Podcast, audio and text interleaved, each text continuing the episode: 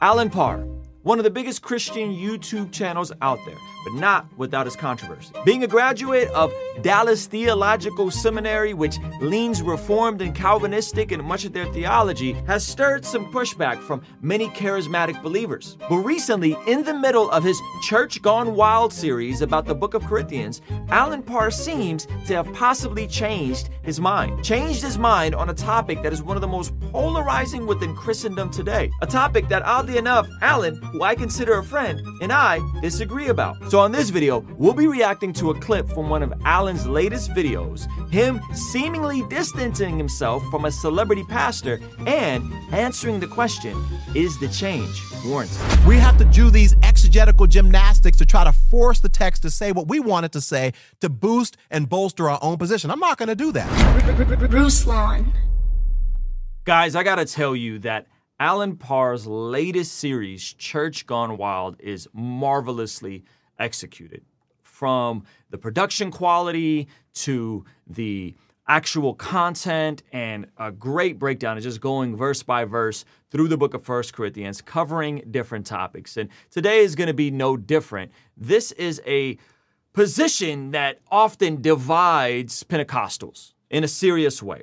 And excuse me, Pentecostals, Protestants, okay, evangelicals in a serious way. And so I'm going to play you guys the video. Uh, we're going to react to it together, and then we will um, unpack some of this a bit more. So this is from his new uh, video from a couple days ago called "My Position on." Actually, I'm not going to ruin it for you. Let's just watch it, and then uh, you'll see that there's some interesting things happening here with a very popular megachurch pastor that uh, he seems to have eh, distanced himself from a bit. Now let's go back to verse 2. It says here, For the person who speaks in a tongue is not speaking to people, but to God, since no one understands him. He speaks mysteries in the Spirit. The topic that we're covering, if you didn't know already, is the topic of tongues. Okay, this is his breakdown of 1 Corinthians chapter 14. I actually have one more verse we're going to look at here in a second, and the different views on the gift of tongues and the gift of prophecy and so on and so forth. Okay, and I'll, I'll show my hand if you don't know what it is here briefly, but listen to what he says next. So, y'all, listen, if I'm in a church service, and we need to keep in mind here that the overall context that Paul is talking about in this entire chapter is not necessarily what you do in the privacy of your own home and your own prayer closet. Paul is really focusing more on how these gifts are used in the church context. So if I'm at church and I say, Mama say, Mama sama makusa, Mama say, Mama sama makusa, Mama say, Mama sama makusa, right? now, uh, somebody might hear that and be like, yo, first impression, this man's kind of dissing folks who speak in tongues. But there's a shift that happens. Okay? Just stay with me. If I'm saying that in church, I might be giving God glory. I may be giving God praise, but nobody can understand what I'm saying Correct. because that phrase doesn't mean anything. I'm just speaking mysteries in the air. Or if I'm in church and I'm saying, come on, Honda, leaving Alexis, come on, Honda, leaving Alexis, come on, Honda, leaving Alexis. Right? hey, big shout out uh, to Allen's editor. I think his name is Levi for that little coming to Honda, leaving Alexis, coming to Honda. That is hilarious. Okay. Now listen to what he says next. This this might shock you. Okay, just just stay with me. If I'm saying those things, then it doesn't mean anything to anybody because they can't be edified by what I am saying because it doesn't make any logical sense. And that's what Paul is saying here. Correct. He's saying, because of that, I would rather you focus more on prophecy, speaking in a language that people can understand, Mm-hmm. because that is going to be to a greater benefit. It's going to be able to edify other people. Whereas speaking in tongues isn't going to edify anybody, specifically if there's not interpretation present. Now, verse 4, it says, He who speaks in a tongue edifies himself, but he And this is the verse right here. This is the verse that a lot of people have very contentious interpretations of. The beginning of this is addressing that tongues uh, in Acts is about languages, specific languages, speaking languages, other people hearing their own language. Okay, but but in 1 Corinthians 14, it seems like there's something else potentially happening. Okay, now listen to what he says next. That is uh, seems to be a shift. Uh, Rightfully so, but my brother Allen Parr, check this out. He who prophesies edifies the church. Now, this is where commentators have had two very different views on what this phrase edifies himself actually means. Mm-hmm. So, someone like John MacArthur, who is a cessationist, who basically means that he doesn't believe that the gift of tongues is for today, He interprets this phrase edify himself in more of a negative tone. He believes that mm. Paul is using sarcasm here to say basically he who speaks in tongues, they're just trying to build themselves up. They're just trying to puff themselves up. They're just trying to edify themselves. They're trying to make themselves look good. So he would mm. suggest something like this, although this is not a direct quote from John MacArthur. I'm summarizing his position.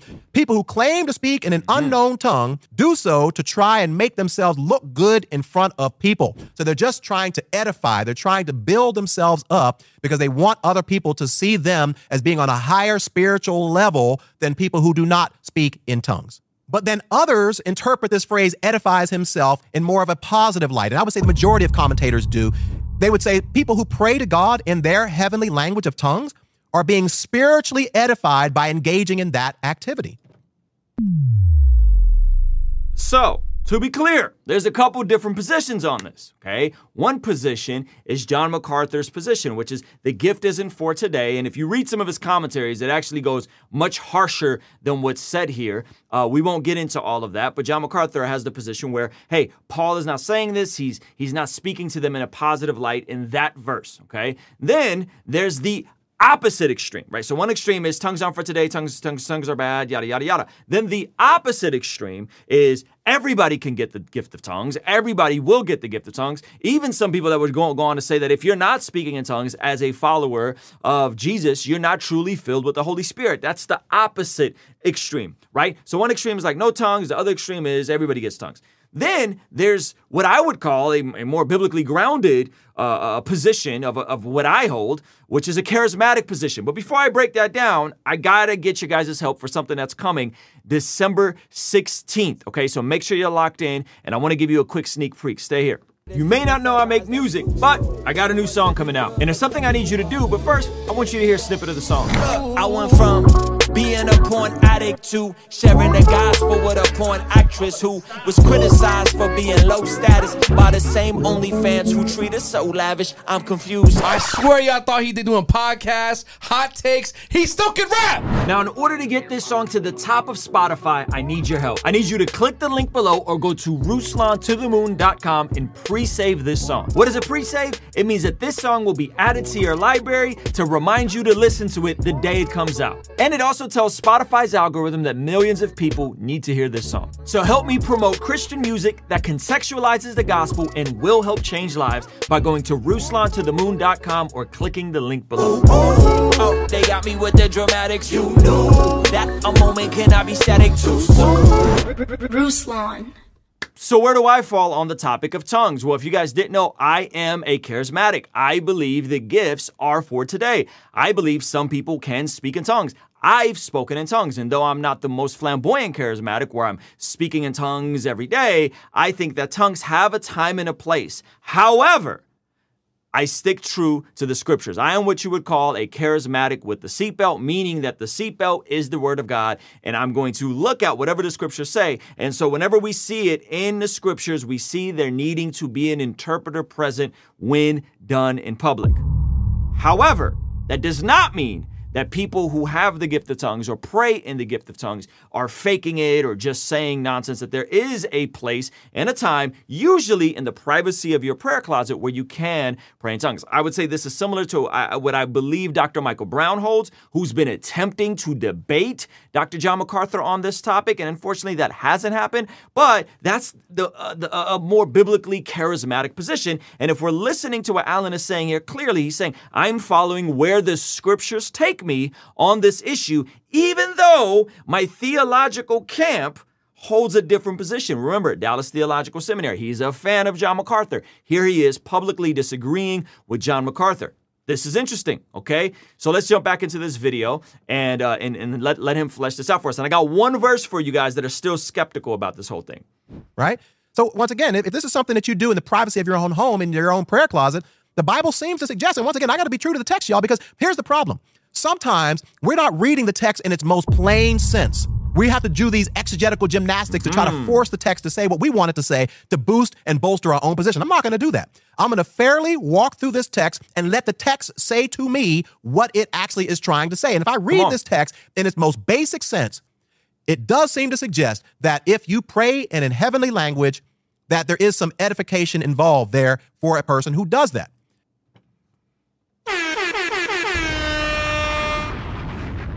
So there seems to be some edification for the person who prays in a heavenly language. The context of this is in a church gathering. Okay, so somebody is pointing out Acts chapter 19, so on and so forth. We're talking about a corporate church gathering. This is where I would say it's out of the bounds of scripture. When somebody comes up and goes, just pray in the spirit, and everybody starts speaking in tongues, I would say that's out of pocket. I would say scripture doesn't echo that. There's a time and a place to pray for tongues in the privacy of your own home. And I think if you have the gift of tongues, respect. Okay, again, that's me being a charismatic with a seatbelt. This is Brother Allen kind of coming over, I think, closer to my position, even though he may not personally uh, be praying in tongues in his prayer closet. Okay, let's keep going. Now, I believe that there is merit in both of these interpretations. On the one hand, I do believe that it can edify or puff you up if you're speaking in tongues because there is this mindset that might be present that, hey, I've reached a certain spiritual elitist level that other Christians just haven't. And so therefore I'm a little bit more spiritual because I'm able to communicate to God mm-hmm. in this mm-hmm. language that that nobody can understand. Even I don't even know what I'm praying for, mm-hmm. right? But so I think that that is possible. But I also think. And by the way, that I would say is the extreme end of the position of people who say, if you don't speak in tongues, you don't have the spirit, which I think is just complete nonsense. Okay. Um, or worse, if you don't speak in tongues, you're not saved. Okay, that's the far end of the position. By the way, that position is like 100 years old, though there are instances in church history before that of people who have prayed in tongues, um, people that aren't charismatic that have prayed in tongues, whether languages or a private prayer language. I think that there is merit in saying that a person can be spiritually edified by speaking or praying in tongues to God. But if I had to lean in one direction or the other, I think that MacArthur may not have it correct here. And the reason for that is because it doesn't seem to fit the context. If you look at the last verse in this. MacArthur doesn't have it correct here. This is going to upset a lot of folks in her Matt, Johnny Mack camp. This passage, verse 5, Paul says this I wish you could all speak in tongues, but even more, I wish you could all prophesy. Now, if Paul was using sarcasm, and if he was referring in the previous verse to some sort of negative impact that tongues could have on a person, it would fill you with a whole bunch of pride and boost you up and make you have a big ego and make you think that you're past uh, further on than other people, then why would he then come back in the next verse and say, I wish that everybody mm-hmm. could speak in tongues? Come now, on. we need to make sure we're clear on that. Paul is saying this in the same way that he said in chapter 7, hey, I wish everybody was single. Right? I wish everybody was single, but I know some people will be married and some people. Won't. So occasionally Paul does say, "Hey, this is my desire. Right. This is my wish. Yep. Yeah, I believe I wish everybody could have the spiritual gift of praying or speaking in tongues." But we know that is not possible based on two verses. Well, first of all, we read this earlier. It's not possible because the Bible says in chapter 12, it is the one and only Spirit who distributes all these gifts. He alone decides which gift each person should have. And this is the now addressing the overcorrection of what we would call hyper charismania, okay? So whether Paul desires for people to speak in tongues or not, it's very clear that it's up to the Holy Spirit yep. to determine, not Paul. Yep. It's up to the Holy Spirit to determine who gets certain gifts and who doesn't. And also, Paul would be contradicting himself because later on in this chapter, he says this Do we all have the gift of healing? No. Do we all have the ability to speak in unknown languages? Do we all have the ability to interpret unknown languages? Of course not.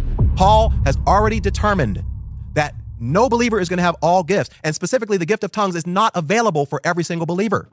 There you go. So I think that's a really great take that uh, kind of distances itself from some of the John MacArthur hyper Calvinist, not hyper Calvinist, Calvinist position on this stuff, while also affirming that there can be a time and a place for the gift of tongues, but not everyone is going to get it. You're not a, a, a, JV Christian, a junior varsity Christian, if you don't get it. And just to uh, kind of nail this point home even further, if we go back to 1 Corinthians chapter uh, 14, uh, scroll down and says, verse 13, it says, Therefore, let him who speaks in a tongue pray that he may interpret. And then he says, For if I pray in a tongue, my spirit prays, but my understanding is unfruitful. So even in Acts, we see them speaking in a tongues. Here, we see a distinction between some people that are praying in a tongue, potentially a different type of tongue. One is languages being interpreted and spoken. The other is a language that you're praying and it is edifying you potentially two different gifts.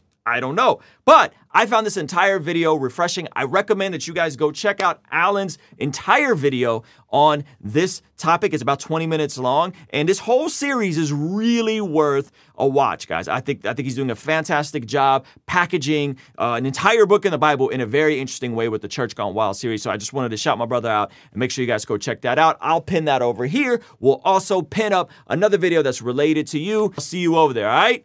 Peace.